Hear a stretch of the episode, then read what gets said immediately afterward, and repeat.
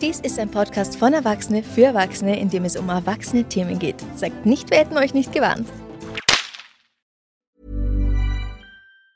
When you're ready to pop the question, the last thing you want to do is second guess the ring. At Bluenile.com, you can design a one-of-a-kind ring with the ease and convenience of shopping online. Choose your diamond and setting. When you find the one, you'll get it delivered right to your door. Go to Bluenile.com and use promo code LISTEN to get $50 off your purchase of $500 or more. That's code LISTEN at Bluenile.com for $50 off your purchase. Bluenile.com code LISTEN.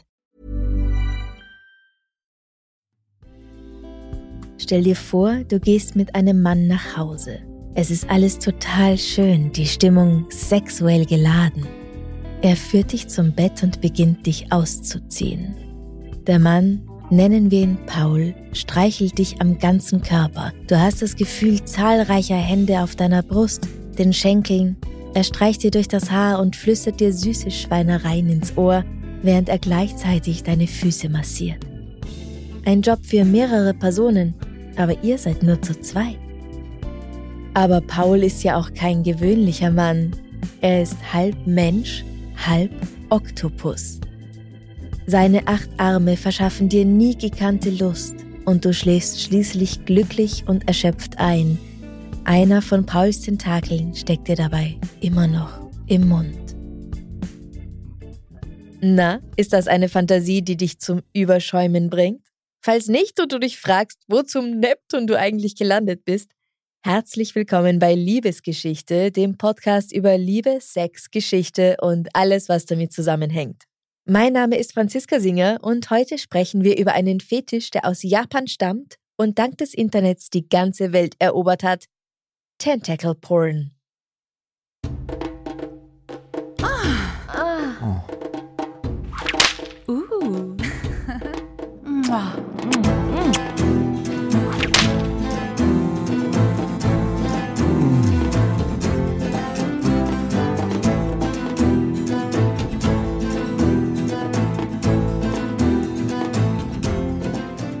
Ganz ehrlich, ich habe nie gedacht, dass ich einmal für meine Arbeit nach dem Begriff Sexy Cthulhu suchen würde.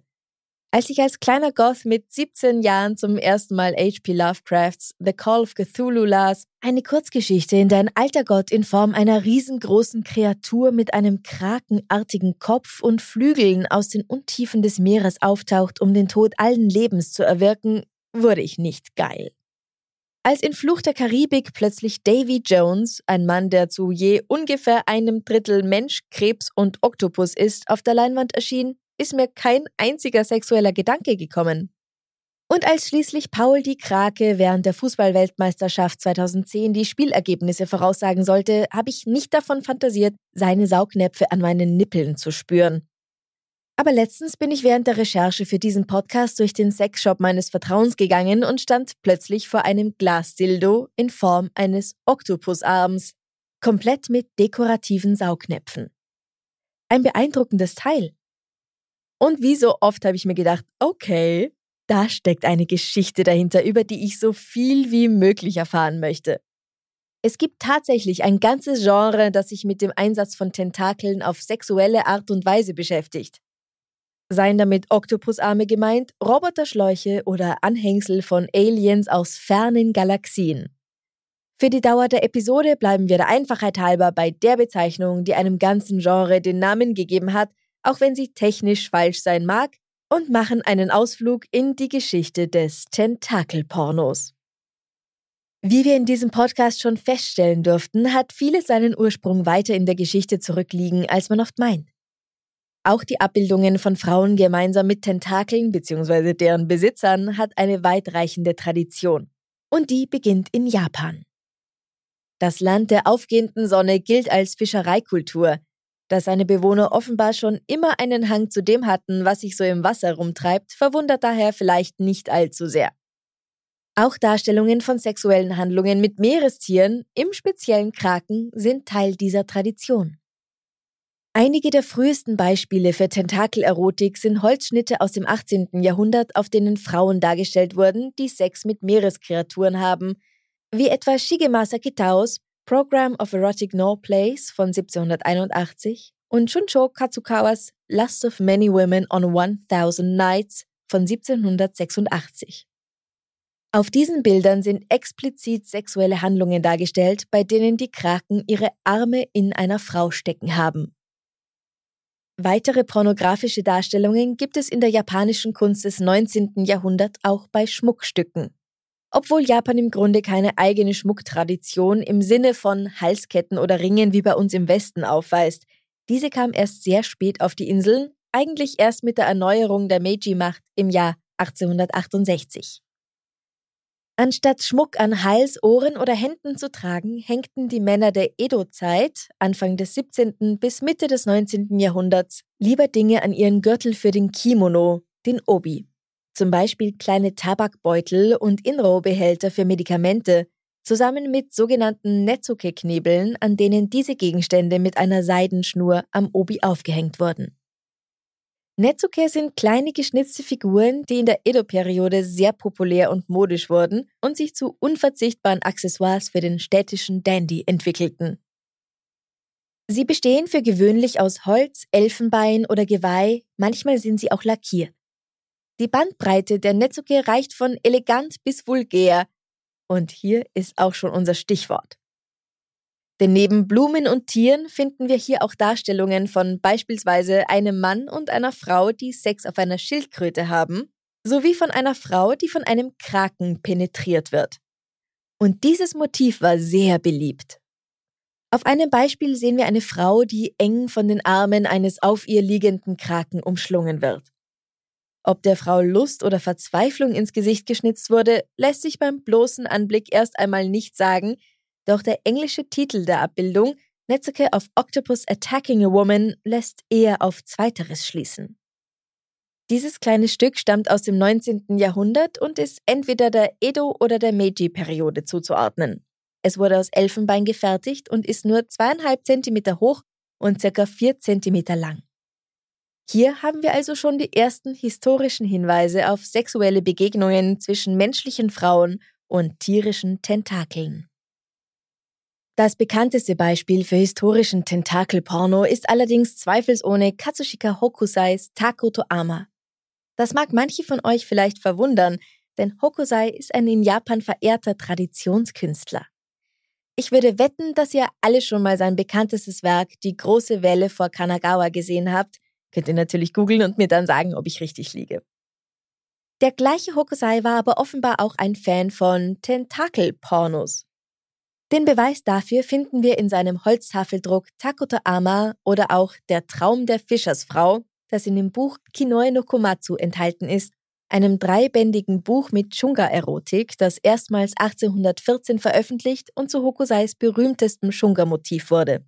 Shunga ist der japanische Begriff für Gemälde, Drucke und Bilder jeglicher Art, die explizite sexuelle Handlungen darstellen.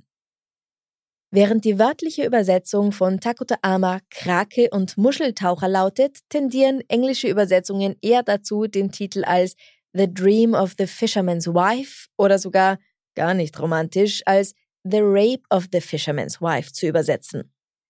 Auf dem Bild der Fischersgattin oder Muscheltaucherin sind eine Frau und zwei Kraken zu sehen. Einer ist mit ihrem Mund beschäftigt, der andere mit ihrer Vulva.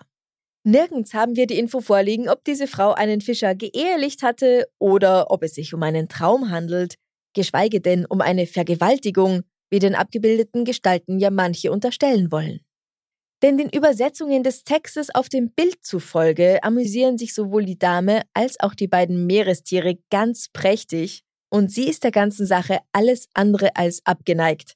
Eine Übersetzung, die den Kontext außer Acht lässt und den zugehörigen Text gänzlich ignoriert. Diese zweite englische Version des Titels lässt also auf einen Angriff auf die Frau schließen, darauf, dass die Frau nicht freiwillig von dem Kraken penetriert wird, und tatsächlich geht Tentacle Porn oft mit Elementen einer Vergewaltigung einher.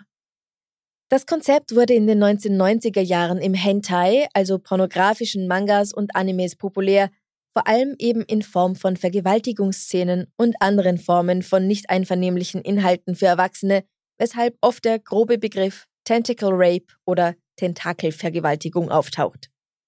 Gleich treten wir aber erst einmal den Beweis an, dass Tentakelfix ursprünglich alles andere als negativ konnotiert sind und durchaus auf der Vorstellung beruhen, dass alle teilnehmenden Parteien Bock haben.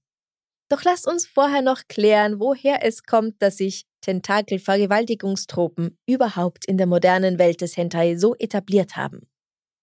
Die dramatische und vor allem falsche Übersetzung The Rape of the Fisherman's Wife kann durchaus seinen Teil dazu beigetragen haben. Denn hätte man den Text damals korrekt übersetzt und mit dem Hinweis versehen, dass es sich um eine einvernehmliche und angenehme Erfahrung für die Muscheltaucherin handelt, wäre alles im Nachgang vielleicht anders ausgefallen. Der Psychologe Jerry S. Piven hingegen ist skeptisch, dass Hokusais spielerisches Bild oder der fehlübersetzte Titel die gewalttätigen Darstellungen in den modernen Medien erklären könnten. Er sieht sie eher als ein Produkt des Aufruhrs, den die japanische Gesellschaft nach dem Zweiten Weltkrieg erlebte und der wiederum bestehende unterschwellige Strömungen des kulturellen Traumas widerspiegelt. Der Wissenschaftler Holger Briel argumentiert, dass solche Bilder nur in einer Gesellschaft entstehen können, die bereits eine Vorliebe für Monster hat und den Umgang mit Oktopoden gewohnt ist. Wie auch immer es die gewalttätigen Szenen in unsere Zeit geschafft haben. Ein Blick in den japanischen Text von Takuto Ama, der um das Bild der 30 Liebenden geschrieben ist, stellt ein eindeutiges Beispiel für einen Tentakelfick dar, der auf gegenseitigem Einverständnis beruht und die Frau in regelrechte Ekstase versetzt. Es ist ein Dialog zwischen der Frau und den Kraken, die sie gerade vernaschen. Nun ist mein Japanisch leider etwas ähm, eingerostet, aber glücklicherweise liegt uns heute eine Übersetzung vor, die damals, als das Bild durch den kulturellen Austausch im 19. Jahrhundert in den Westen kam, nicht selbstverständlich war. Der japanische Text ist lange unübersetzt geblieben, wodurch sich auf Grundlage des Bildes allein ein großer Interpretationsspielraum öffnete. Der französische Schriftsteller Edmond de Goncourt etwa schlug eine metaphorische Interpretation vor, eine Darstellung der Lust und des Schreckens des Todes selbst. Goncourt interpretierte die Frau als leblos wie eine Leiche und die Kopffüßer als Angreifer. Er spricht hier von einem psychospirituellen Tod. Diese Sichtweise auf das Werk heißt aber nicht, dass er es nicht wertschätzt. Ganz im Gegenteil ist sein persönliches Exemplar mit der Widmung versehen. Ein bewundernswertes erotisches Buch von Hokusai mit Drucken von einer Harmonie, einer Süße, einer Zärtlichkeit, wie man sie in Frankreich noch nie gesehen hat. Ihr seht, solche Bilder können die Fantasie ganz schön anregen. Doch für den eigentlichen Kontext und den Beweis, dass es sich um alles andere als eine 16-armige Gewalttat handelt, hilft der Blick in eine Übersetzung aus dem Japanischen. Die erste überhaupt aus den 1990er Jahren verdanken wir James Heaton und Toyoshima Mizuo, die in einer Sonderausgabe des Kyoto Journals zum Thema Eros erschien. Nun wären wir hier nicht beim Liebesgeschichte-Podcast, wenn ich euch diesen Dialog vorenthalten würde. Ich habe diese Szene für euch von Profis nachspielen lassen Kleiner Hinweis, falls ihr diesen Podcast in der Öffentlichkeit hört, wäre jetzt der Zeitpunkt, an dem ihr auf Kopfhörer umsteigen solltet. Also Tentakeln raus und rein in den Text. Ich habe den mal so ungefähr für euch übersetzt. Mhm. Oh. oh, ich will dich schon so lange. Und heute krieg ich dich endlich. Oh, wie schön fleischig dick deine Muschi ist. Besser als alle anderen. Jetzt ist es Zeit, an dir zu saugen. Zu saugen. Und noch mehr zu saugen. Und nachdem wir es ganz meisterlich getan haben, bring ich dich in den Drachenpalast des Meereskönigs. Mmh. Was für ein schlimmer Oktopus. So wie du am Mund meines Schoßes saugst, bleibt mir die Luft weg. Oh, oh, oh, ich komme. Oh, deine Saugnäpfe. Oh, deine Saugnäpfe. Sie winden sich innen drin. Oh, oh Gott, ist das gut. Oh, da. Ja, ja, da! Oh, so gut. Oh, wow. noch nicht. Ich habe nie gedacht, dass eine Krake mir solche Freuden verschaffen würde. aber oh, oh wow. Wie machst du das? Oh, oh. Wie gefällt dir das, meine acht Arme in und an dir zu spüren? Schau, du bist schon ganz geschwollen und nass von deinem Liebeswasser. Oh, ja, es kitzelt schon. Und bald werde ich meine Hüften gar nicht mehr spüren können. Oh, alle Grenzen und Gedanken sind dahin. Ich bin ganz weg. Ich will meine Saugnäpfe an der Kante deiner pelzigen Grotte reiben, bis du dich auflöst. Oh ja. Und dann noch ein bisschen mehr. Oh.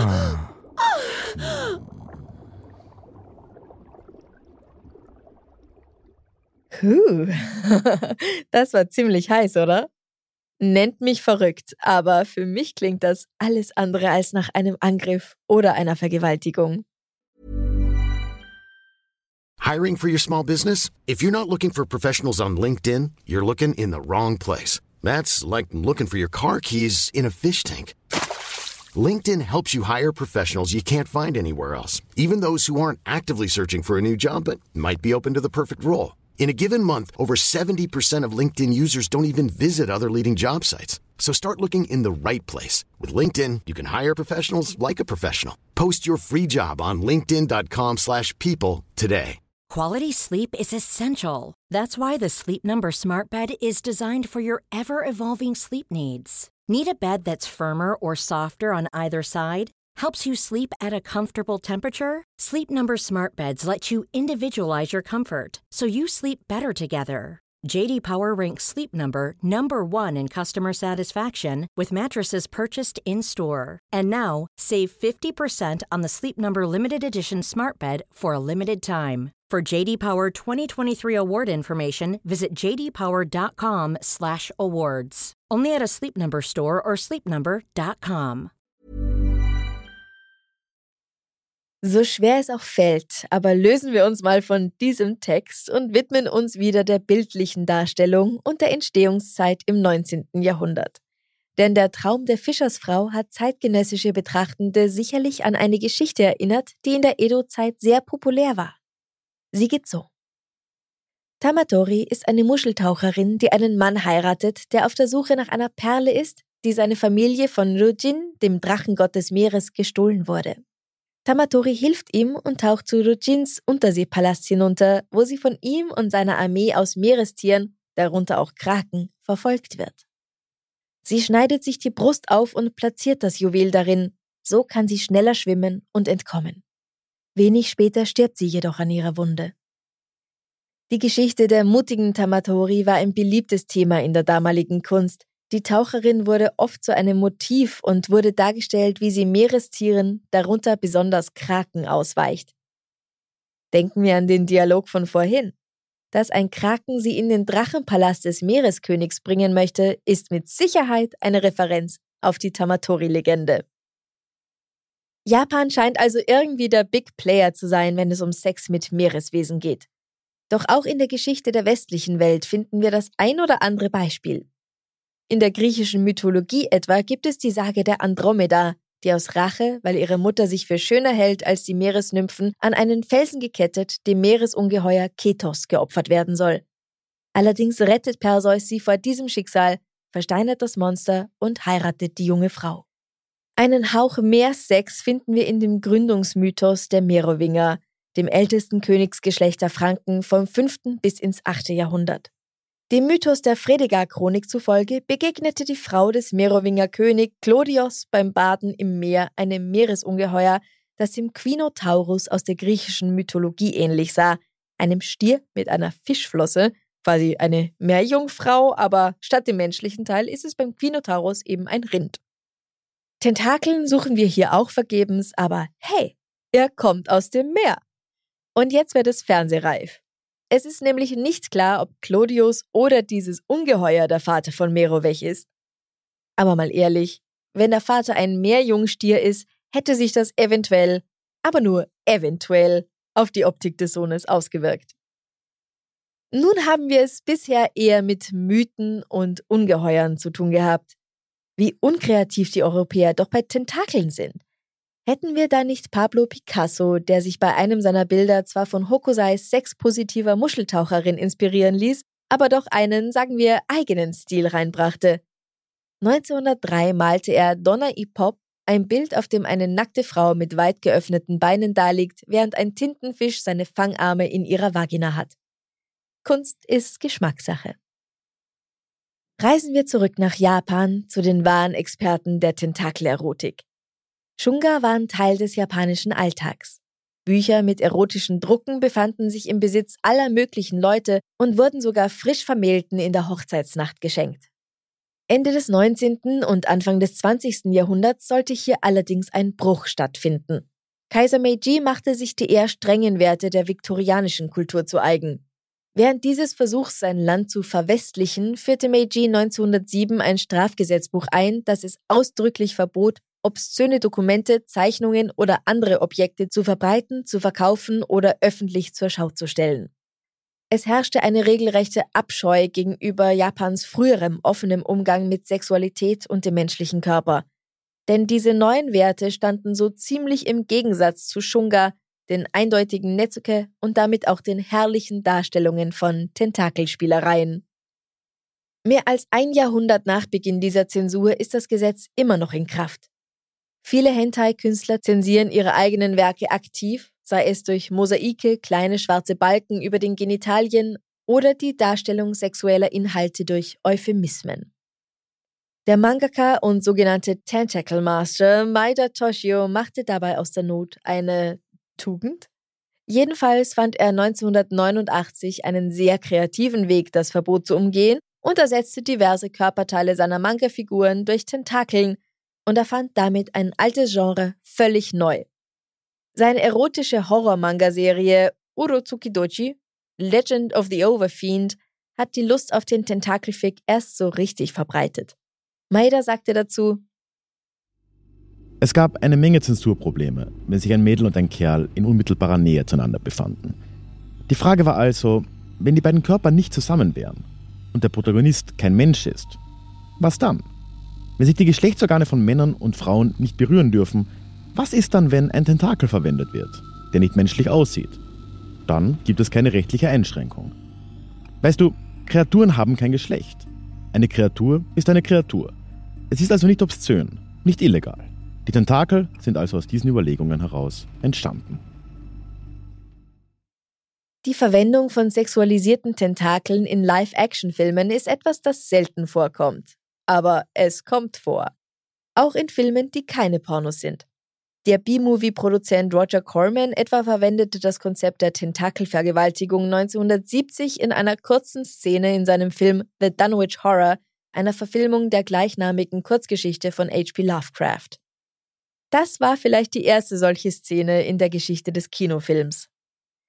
Zehn Jahre später ließ er in Galaxy of Terror eine Astronautin auf Mission im Weltraum von einem riesigen, tentakelartigen Wurm gefangen halten, vergewaltigen und töten.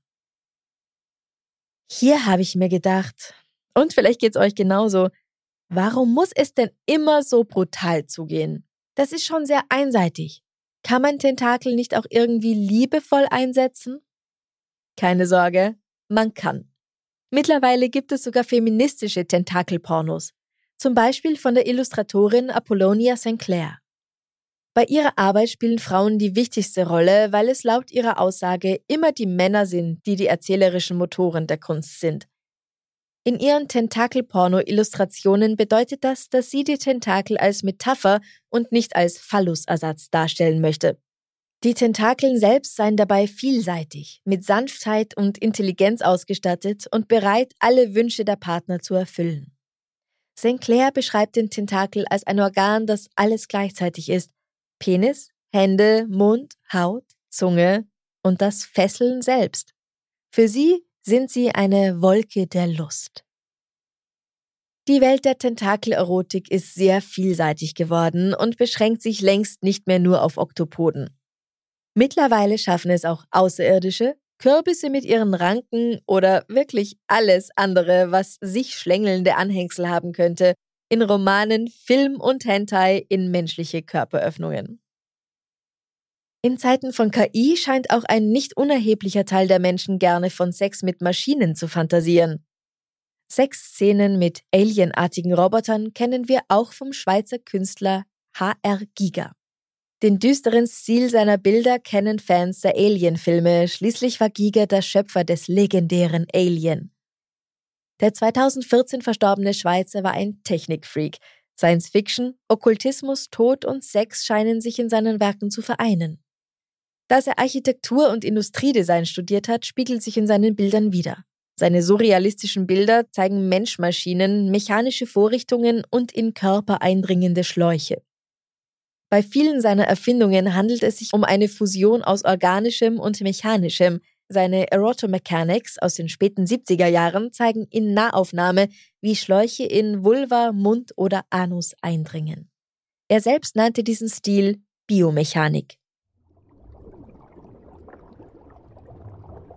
Nach diesem wilden Ritt durch die Tentakelabenteuer habe ich mich aber doch die ganze Zeit gefragt, was ist an Tentakeln so geil? Ist es die Multifunktionalität? Das Fremde, das Mysteriöse, das Monströse? Ich meine, sie können sowohl zum Fesseln verwendet werden, als auch zum Streicheln, als Gliedmaßen, die jemanden hart anpacken und hochheben, oder aber die dickste Umarmung der Welt geben können oder schlichtweg als penetratives Körperteil, das einfach jede Öffnung ficken kann. Hierzu habe ich ein spannendes Interview in der Psychology Today gefunden mit dem Psychologen Justin J. Lehmiller. Er hat für eine Studie über 4000 Menschen zu ihren sexuellen Fantasien befragt. Immerhin sechs davon gaben an, dass ihre größte Fantasie in irgendeiner Form mit Tentakeln zu tun hat. Eine Person sagte zum Beispiel, sie wolle Sex mit einem Oktopus haben, während eine andere theoretisch gerne von einem Außerirdischen oder einer Pflanze mit Tentakeln ausgenutzt werden würde. Dabei spielte es auch eine Rolle, von mehreren Tentakeln gleichzeitig penetriert oder sogar von diesen Kreaturen geschwängert zu werden. Laut dem Psychologen spielt hier die Dominanz- und Unterwerfungskomponente mit rein, sowie Fesselung und Erniedrigung als weit verbreitete Fetische, denen wir uns auch in dieser Staffel noch widmen möchten. Limele erkennt hier durch den Wunsch von mehreren Tentakeln gleichzeitig befriedigt zu werden, auch die Parallele zu Gruppensexfantasien. Eine wichtige und wie ich finde sehr schöne Erkenntnis, die er formuliert ist, dass der Mensch ein unendlich erfinderisches und fantasievolles sexuelles Wesen ist, wenn es um die Erfüllung und zumindest mentale Befriedigung unserer sexuellen Wünsche geht. Nun haben wir im Laufe der Folge von Tentakeln gehört, die das weibliche Geschlecht penetrieren, an Vulvas saugen und, und, und. Aber die Frage, die sich mir nun stellt, ist, müssen Tentakeln und deren Besitzer überhaupt den sozusagen männlichen Part übernehmen? Wie würde ein solches Monster aussehen, wenn es ganz offensichtlich weiblich gelesen werden würde? Wie würde es sich verhalten? Wird da vielleicht viel gesaugt und wird eher gequetscht, gerieben und gekitzelt als penetriert? Ist es genauso spritzig, nass und schleimig wie im Tentakelporno üblich? Auf der Suche nach einer Antwort habe ich auf Reddit nicht nur einen sexy Cthulhu namens Cthulha gefunden, sondern auch verschiedenste Krakenfrauen mit menschlichem Kopf und Körper, aber tausend Armen, mit menschlichem Körper, aber einem Krakenkopf wie Davy Jones und, und, und, und zumeist unfassbar großen Brüsten. So ungefähr das Gegenteil davon war in der Serie The Boys zu sehen. Wer von euch die Serie kennt, kann sich vielleicht noch an die eine Episode erinnern, in der die Figur The Deep von Starlight mit einem gewöhnlichen Oktopus im Schritt bei einer eindeutig sexuellen Handlung erwischt wird. Und ich finde, das sieht schon relativ realitätsnah aus. Fun Fact an dieser Stelle. Der Autor Eric Kripke hat ordentlich Kritik für diese Szene eingesteckt. Amazons Ethikrat, die Standards and Practices Abteilung, sah die Szene als Darstellung von Sodomie. Dass man Sex mit Tieren nicht zeigen soll, verstand Kripke. Er konnte die Szene aber dennoch durchsetzen. Er entkräftete den Vorwurf der Sodomie damit, dass diese Szene einfach viel zu absurd sei. Der Oktopus in der Szene ist natürlich nicht echt, sondern eine Mischung aus Attrappe und Animation. Kripke hat sich übrigens von dem Dokumentarfilm Mein Lehrer der Krake inspiriert gefühlt. Hier habe ich noch ein Zitat aus diesem Film für euch, das auch für die Verbindung von Mensch und Oktopus spricht. wenn auch ganz bestimmt nicht im sexuellen Sinne. Viele sagen, dass ein Oktopus wie ein Außerirdischer ist. Aber das Seltsame ist, je näher du ihnen kommst, desto mehr verstehst du, dass wir ihnen in vielen Dingen sehr ähnlich sind. Und das klingt doch eigentlich total schön, oder? Letztens bin ich wieder durch den Sexshop gegangen, wo ich vor einigen Wochen schon den Glasdildo in Form eines Krakenarms gesehen hatte, der diese Episode inspiriert hat. Ich fand den eigentlich total schön. Erstens hätte man ihn auch einfach so als Kunstobjekt im Wohnzimmer präsentieren können, ohne dass die liebe Tante merkt, was es mit dem guten Stück auf sich hat. Zweitens, die meisten Dildos sehen entweder aus wie ein Penis oder, wenn nicht direkt mit Eichel und Adern ausgestattet, sind sie doch relativ eindeutig als Dildo zu erkennen. Und ganz ehrlich, ich verstehe es jetzt. Nicht alle Personen mit Vagina wollen einen Penis in ihrer Nähe wissen, auch keinen künstlichen. Und außerdem kann man doch auch einfach mal die Fantasie ein bisschen spielen lassen und sich vielleicht für ein paar lustvolle Minuten in einer weit entfernten Galaxie tausend Meilen unter dem Meer wähnen. Wenn euch diese Folge gefallen hat, dann folgt bitte dem Podcast in eurer Podcast-App, um keine Folge zu verpassen und gebt uns 5 Sterne. Das wäre eine große Hilfe. Und wenn ihr einen Themenvorschlag habt, dann schreibt mir gerne auf Instagram at Liebesgeschichte Podcast. Bis zum nächsten Mal. Bussi. Baba. Liebesgeschichte wurde kreiert und gehostet von Franziska Singer, das bin ich. Zusätzliche Recherche und unschlagbares historisches Fachwissen von Katrin Stupp MA. Ein riesengroßes Dankeschön geht auch heute an meine zusätzlichen Sprecher raus. Diesmal sind das Michaela Fendt, Jan-David Bürger und Ralf Grabuschnik.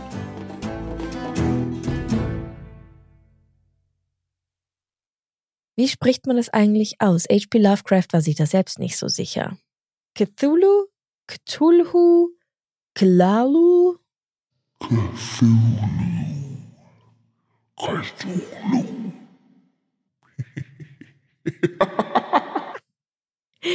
oh Mann, oh Mann, oh Mann, oh Mann, oh.